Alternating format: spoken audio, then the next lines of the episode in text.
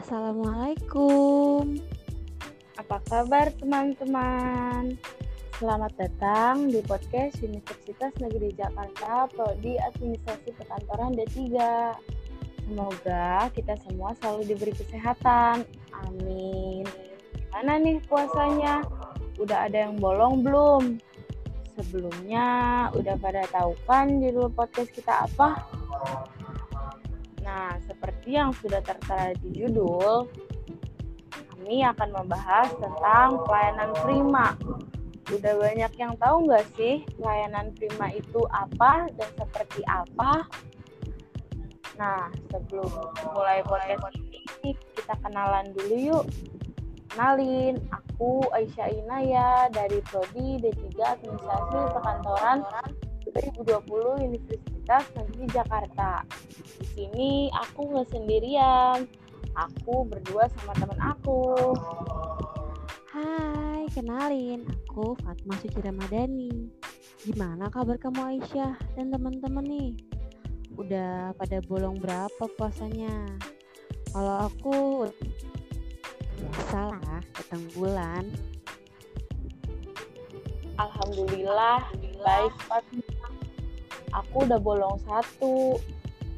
Soalnya waktu itu sempat sakit. Semangat untuk kita bayar puasanya ya. Dan selalu jaga kesehatan teman-teman. Oh iya, kita kan mau bahas tentang pelayanan prima. Tapi sebelum masuk ke topik pembicaraan, aku mau tanya-tanya dulu dong, kesibukan kamu sekarang apa, Fat? Kesibukan aku saat ini cuman kuliah dan diselingi kerja aja sih. Lumayan buat ngabain bayar kuliah sama uang jajan nih. Kalau kamu, Aisyah, denger-denger lagi buka usaha warteg ya. Hehehehe. kamu ada-ada aja Fat aku lagi sibuk kuliah aja sama ngajar private SD gitu iseng-iseng ngisi waktu luang lah. Kalau boleh tahu kamu kerja di mana? Aku kerja di Pizza Hut Delivery, bagian kasir. Oh, ternyata kamu kerja juga. wah hebat kamu. Bisa kerja sambil kuliah apa nggak pusing handle-nya? Apalagi nanti kan kita bakalan kuliah offline dan semester 3 sampai 6 pun kita sudah mulai reward sama tugas-tugas kuliah dan magang apa masih bisa kerjanya Alhamdulillah bisa ngehandle sih. Lalu sih ada ya, karena kan Seninnya ada kelas pagi. Belum lagi kalau ada tugas dadakan. Jadi kalau ada tugas yang dikumpulin di hari Senin atau Minggu, nah, ya aku harus udah ngumpulin Jumat atau Sabtunya supaya nggak keganggu sama pekerjaanku. Soalnya aku kerja cuma hari Sabtu sama Minggu aja sih. Dan enaknya manajer aku memaklumi itu. Teman-teman kerja aku juga banyak kok yang kuliah sambil kerja. Cuma di kuliah di swasta cuman kalau teman aku kan kuliah di, di swasta jadi kayak ngambil karyawan gitu sih. Em, kalau offline kemungkinan aku bakalan keluar tapi nggak tahu juga sih gimana nantinya aja. Oh alah. Lagi pandemi begini jangan lupa menjaga jarak dan memakai masker ya Fat. Apalagi kan kamu ketemu sama orang banyak dan berganti-gantian Iya Aisyah, makasih banyak ya. Eh, kamu dan teman-teman yang lagi dengerin podcast ini juga, juga jangan lupa ya pakai maskernya, jauhi dari kerumunan. Nah, pas banget nih. Kamu kan kerja di pizza. Langsung aja ya, topik pembahasan. Berarti kamu tahu kan apa arti dari pelayanan prima itu dan seberapa penting sih pelayanan prima? Eh, ya, aku jelasin deh sedikit-sedikit ya yang aku. Pelayanan prima atau excellent service adalah melakukan pelayanan sebaik mungkin kepada pelanggan hingga pelanggan menjadi merasa puas. Kegiatan ini untuk memberikan nilai tambah loh agar dapat memenuhi atau melampaui harapan pelanggan.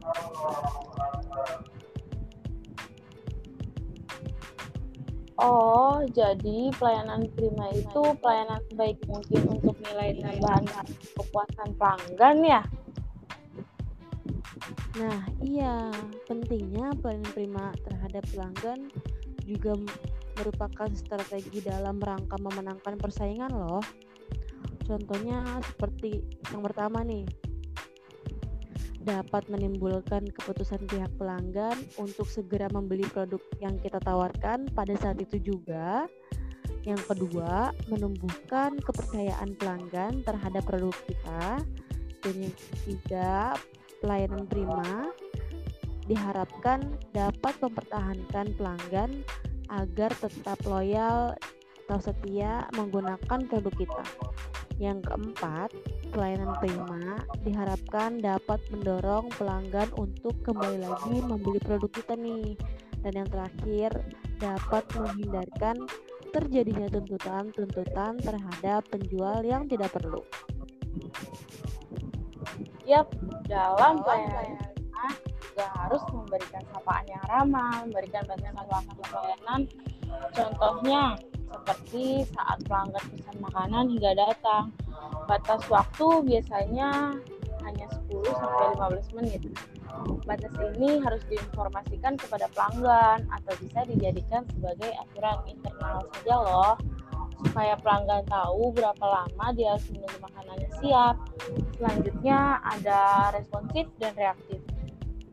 Penampilan, pengetahuan, keterampilan juga penting loh, apalagi kalau kita kerja di sebuah perusahaan makanan yang besar karena akan dinilai juga dari si customer atau atasan. Kejujuran dan kepercayaan ini juga penting. Tidak rasial yang berarti melakukan pelayanan tidak boleh membedakan ras, suku, agama, dan politik. Jadi harus melayani secara merata, tidak boleh dibeda-bedakan satu sama lain. Benar Aisyah. Kan kerja di pizza ya. Jadi aku tahu berapa lama si customer harus menunggu makanannya siap saji.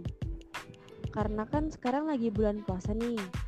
Jadi jam-jamnya mendekati buka puasa, pasti perusahaan makanan bakal rame banget sama abang-abang Gojek buat beli makanan untuk si customernya. Nah, supaya customer yang gak nunggu kelamaan makanan datang setelah buka, kalau bisa sih pesenan pesennya dari jam 3 sore jangan mendekati buka puasa baru pesen makanan supaya uh, nggak kedapatan antri yang sangat panjang atau kan bisa dibikin aja. Jadi buat kalian yang suka beli makanan di luar harus sabar nunggu pesanannya ya. Karena, karena kan saat ramai waktu ya karena kan saat ramai uh, waktu yang disajikan bukan 10 sampai 15 menit lagi loh. Bisa-bisa 30 sampai 1 jam saking ramai pembeli. Oh iya dalam melayani customer juga ada adabnya loh Aisyah nih aku jelasin ya seperti etika atau etiquette itu sangat penting karena customer akan menggunakan pesan pertama mereka secara langsung bagaimana kita memperlakukan si customer ini dari awal pembelian sampai selesai transaksi. Yang kedua, ada perhatian atau attention. Ketika konsumen telah menyatakan niatnya untuk membeli barang atau jasa yang ditawarkan, si pelayan ini harus segera melayani dan menawarkan bantuan yang dia butuhkan nih untuk membuat konsumen merasa diperhatikan dan bahwa keinginannya dapat dipenuhi. Yang ketiga, ada konsep tindakan atau action. Bentuk pelayanan misalnya seperti mencatat pesanan yang diinginkan, pelanggan. Setelah itu, klien mengkonfirmasi atau memverifikasi ulang pesanan pelanggan. Dan yang terakhir, harus melakukan transaksi pesanan kepada pelanggan. Kelima, accountability atau tanggung jawab. Konsep pelayanan prima berikutnya adalah uh, rasa tanggung jawab yaitu sikap keberpihakan kita kepada pelanggan, tamu, mitra kerja sebagai bentuk rasa empati dan kepedulian kita.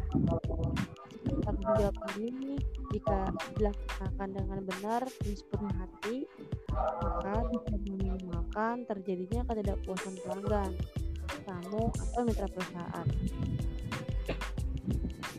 Dan yang keenam ada appearance atau penampilan penampilan karyawan baik secara fisik atau maupun fisik merefleksi, merefleksi, merefleksikan kredibilitas perusahaan nih.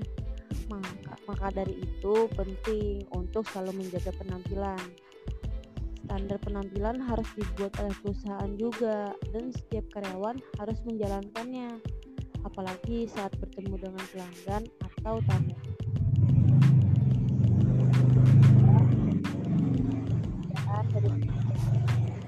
loh kalau untuk penampilan fisik sendiri seperti harus menggunakan pakaian formal yang sopan atau menggunakan seragam sesuai standar dari perusahaan masing-masing dan harus menggunakan sepatu kerja yang formal dengan warna yang biasanya sih standar kayak warna hitam, coklat atau menyesuaikan dengan warna pakaian.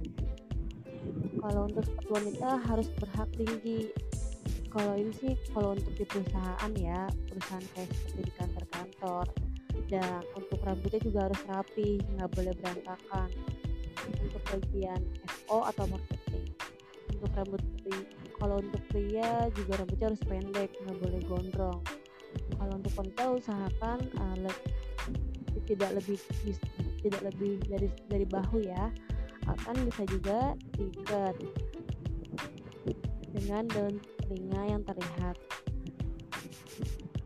Kalau untuk wanita, uh, sebisa mungkin harus menggunakan make up ya, sehingga wajah tampaknya tampak segar. Jadi biar cantik gitu loh dilihatin sama yang lain. Dan juga harus menggunakan kartu tanda pengenal. Nah, kita juga harus memperhatikan kebersihan tubuh, kuku, rambut, dan wajah loh. Pakaian bersih dan disetrika menggunakan ikat pinggang. Itu untuk standarnya ya. Nah, kalau untuk penampilan fisiknya itu dilihat dari cara berdiri. Yaitu berdiri harus tegak dengan punggung lurus sebagai kepercayaan diri. Kalau untuk pria, posisi kedua kaki sejajar sedikit terbuka. Atau selebar sepatu. Kalau untuk wanita dengan satu kaki depan kakinya lain untuk wanita dengan satu kaki depan kaki lainnya dengan rileks menunjukkan keterbukaan, persahabatan, dan kesiapan untuk melayani. Kalau untuk cara berjalan, berjalanlah dengan langkah cepat dan gesit, tapi bukan terburu-buru loh ya, untuk menunjukkan sikap profesionalisme aja nih dan semangat yang tinggi. Cara cara duduknya nih. Berduduklah dengan tegak lutut sejajar dan kaki lurus. Hindari menopang atau menyilangkan kaki. Cara berjabat tangan juga ada loh. Ulurkan tangan lurus dengan ibu jari ke atas. Jabat dan genggam tangan dengan mantap guncangkan tangan lewat siku tangan kiri bisa berada di belakang punggung atau di samping dengan tegas atau digunakan untuk menopang siku dengan tangan kanan. Cara kontak matanya juga ada adabnya loh. Dengan menatap lawan bicara dan tersenyum dengan menunjukkan minat atau ketertarikan pada materi pembicara. Ekspresi wajah harus cheerful atau dengan ceria dengan menunjukkan ekspresi senyum bukan hanya di bibir saja tapi juga di wajah terutama di mata karena apalagi kita sedang berlawan sedang berbicara tatap muka ya. Oh gitu Fat. Wah bermanfaat banget yang kamu kasih tahu. Oh iya, aku kan orangnya nggak sabaran. Kalau mau beli makanan, maunya asal siap saji saja. Ternyata pas kamu bilang gitu, sekarang aku paham bahwa nggak semua yang kita mau bisa langsung diterima atau kita dapatkan. Jadi gimana teman-teman yang dengar? Ada yang mau kerja sebagai pelayan terima? Iya dong, wah kamu termasuk orang yang gak sabaran ya ternyata. Karena sekarang udah tahu, jadi besok-besok kalau mau pesan dibawa buka ya. Buat teman-teman yang dengerin podcast kita juga sekarang nih udah tahu pada tahu kan? Oh iya, aku juga mau nambahin tentang perbedaan pelayanan internal dan eksternal nih Aisyah. Wah, boleh tuh. Kira-kira apa tuh perbedaannya? Ya, perbedaannya itu ada dua. Ada pelayanan prima bagi pelanggan internal dan pelayanan prima bagi pelanggan eksternal. Kalau untuk pelayanan prima bagi pelanggan internal yaitu mereka yang berada dalam satu perusahaan yang merupakan bagian dari mata rantai proses produksi baik jasa maupun barang dengan penerapan pelayanan prima di lingkungan internal, maka proses pekerjaan akan berjalan lebih baik dan semua yang berada dalam lingkungan tersebut akan terpuaskan. Keberhasilan menjalankan pelayanan prima di lingkungan internal akan menjadi dasar untuk menjalankan pelayanan prima di lingkungan eksternal loh. Kalau untuk pelayanan prima bagi pelanggan eksternal sendiri yaitu kebutuhan dan keinginan pelanggan akan suatu layanan prima merupakan peluang bagi perusahaan untuk mendapatkan keuntungan melalui penjualan yang ditawarkan perusahaan.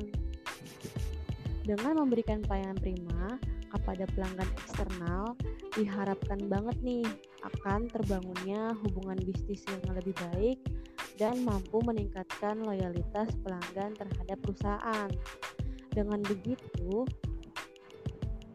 uh, jadi uh, selanjutnya kan ada tujuan-tujuan pelayanan prima nih kalian tahu nggak sih tujuan pelayanan prima itu ada apa aja nah coba nih Aisyah boleh bantu jawab dong apa itu tujuan pelayanan prima Oke, aku bantu jawab ya.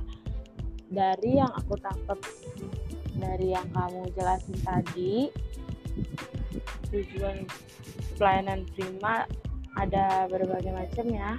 Yang pertama menawarkan pelanggan dengan layanan berkualitas tinggi. Itu berarti kita harus melayani pelanggan dengan sebaik-baiknya supaya pelanggan tidak kapok membeli atau memakai produk atau jasa yang kita keluarkan.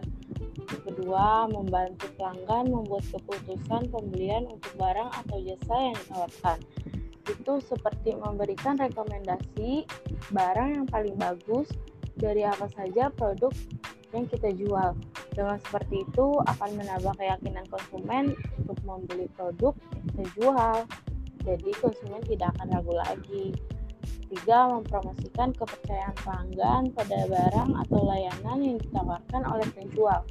Seperti meyakinkan kepada pelanggan bahwa produk yang dipilih oleh pelanggan itu cocok dengan kebutuhan yang dicari oleh si pelanggan itu. Keempat, tingkatkan kepercayaan dan kepuasan pelanggan. Meningkatkan kepercayaan meningkatkan kepercayaannya dengan cara meyakinkan ke pelanggan sampai si pelanggan tidak ragu untuk membelinya. Meningkatkan kepuasan bisa dengan cara melayaninya dengan sebaik mungkin dan sesabar mungkin. Karena kebanyakan pelanggan yang masih ragu untuk membeli, pasti mereka akan mengganti-ganti keinginannya. Karena menurutnya belum terlalu cocok dengan apa yang mereka cari. Yang kelima, untuk menghindari berbagai jenis pertanyaan atau keluhan dari pelanggan pada penjual produk atau layanan yang mereka jual. Dengan cara memberikan, memberikan produk dan pelayanan yang terbaik dari si pelayan kepada pelanggan, sehingga konsumen atau pelanggan merasa diperhatikan dan dilayani dengan baik. Karena meningkatkan pertahanan loyalitas pelanggan sehingga mereka terus-menerus membeli barang atau jasa yang kita jual, mempertahankan kualitas produk dan kualitas pelayanan itu sudah cukup loh membuat si pelanggan itu kembali untuk terus membeli terus menerus membeli produk yang kita jual. Betul banget Aisyah. Kalau si customernya mengeluh dan lapor ke atasan kan nanti nama perusahaan dan si pelayannya jadi jelek. Nanti jadi banyak customer lainnya kabur mau beli di tempat itu lagi deh. Kan yang rugi perusahaan. Ada juga manfaat dari pelayan, pelayanan terima nih. Manfaat dari pelayanan terima juga dapat meningkatkan kualitas bisnis loh atau layanan publik untuk pelanggan atau masyarakat dan dapat menjadi referensi untuk pengembangan standar layanannya. Bagian orang juga masih mengabaikan aspek pelayanan kepada pelanggan nih. Mereka beranggapan jika perusahaan atau produknya itu sudah dikenal oleh masyarakat banyak. Jadi daya tarik yang ada pada perusahaan dan produknya tidak akan menyurutkan jumlah pelanggan. Sehingga mempertahankan dan meningkatkan jumlah pelanggan adalah kewajiban perusahaan. Salah satu cara adalah mempersiapkan mutu pelayanan yang baik, membangun budaya pelayanan yang prima ditunjukkan untuk meningkatkan kualitas pelanggan mereka. Mereka juga lupa bahwa keinginan dan tingkat kepuasan para pelanggan selalu berubah jadi di sisi lain, para pesaing bisnis berlomba-lomba untuk merebut pelanggan dengan berbagai cara. Jadi kita harus memahami nih bahwa pelanggan adalah sumber utama atau pendapatan untuk kelangsungan usaha perusahaan kita. Nah, selanjutnya aku mau nambahin fungsi pelayanan prima. Selanjutnya fungsi pelayanan prima atau excellent service Sejatinya adalah bagaimana membangun kepercayaan dan juga meningkatkan di mata konsumen. Contoh fungsi pelayanan prima adalah pertama sebagai fungsi komunikasi, yaitu upaya menyampaikan informasi produk terkait nilai dan manfaat yang didapat konsumen ketika membeli atau menggunakan barang dan jasa. Kedua, sebagai fungsi ekonomi. Artinya, dengan pelayanan yang baik, maka bisnis akan semakin untung karena telah dipercaya oleh konsumen. Tiga, sebagai fungsi penilaian. Dengan pelayanan terbaik, maka konsumen akan menilai kecakapan dalam melayani konsumen sehingga mempengaruhi keputusan konsumen dalam memilih layanan. Yang terakhir, sebagai fungsi persaingan. Pelayanan prima juga dapat berfungsi sebagai tolak ukur persaingan. Bahkan, beberapa ada yang mengandalkan kualitas pelayanan dibanding dengan kualitas produk itu sendiri. Karena kan kalau dilayani dengan baik, kitanya juga nyaman dalam memilih produk. Betul banget Aisyah. Aku juga mau nambahin sedikit ya fungsinya. Itu yang pertama melayani pelanggan dengan ramah, presisi dan cepat sehingga mereka puas. Yang kedua, menciptakan suasana di mana konsumen merasa sangat penting bagi perusahaan itu. Yang ketiga, buat pangsa pasar yang lebih baik untuk produk atau layanan yang dijual. Yang keempat, buat pelanggan senang untuk terus menggunakan produk atau layanan perusahaan kita nih. Yang kelima, posisikan pelanggan sebagai mitra bisnis. Selanjutnya, mampu memenangkan persaingan di pasar.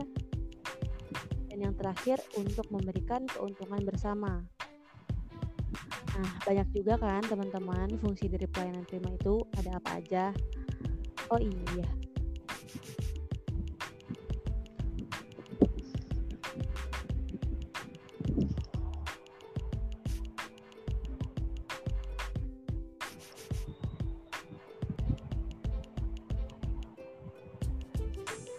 teman-teman sudah pada tahu belum tolak ukur pelayanan prima itu ada apa aja?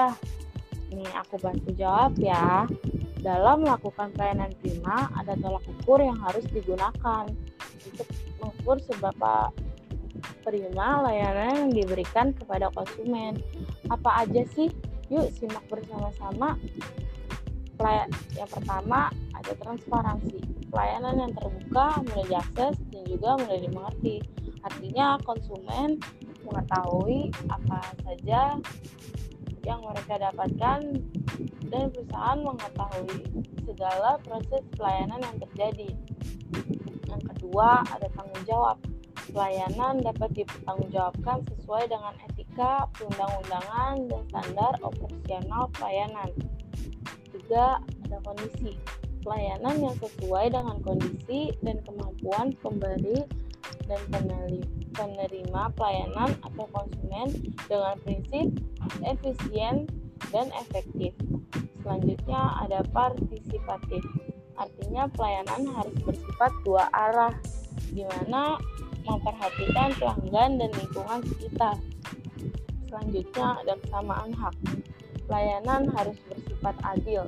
Artinya pelayanan tidak memandang suku, ras, agama, golongan, ataupun status sosial. Terakhir ada adil.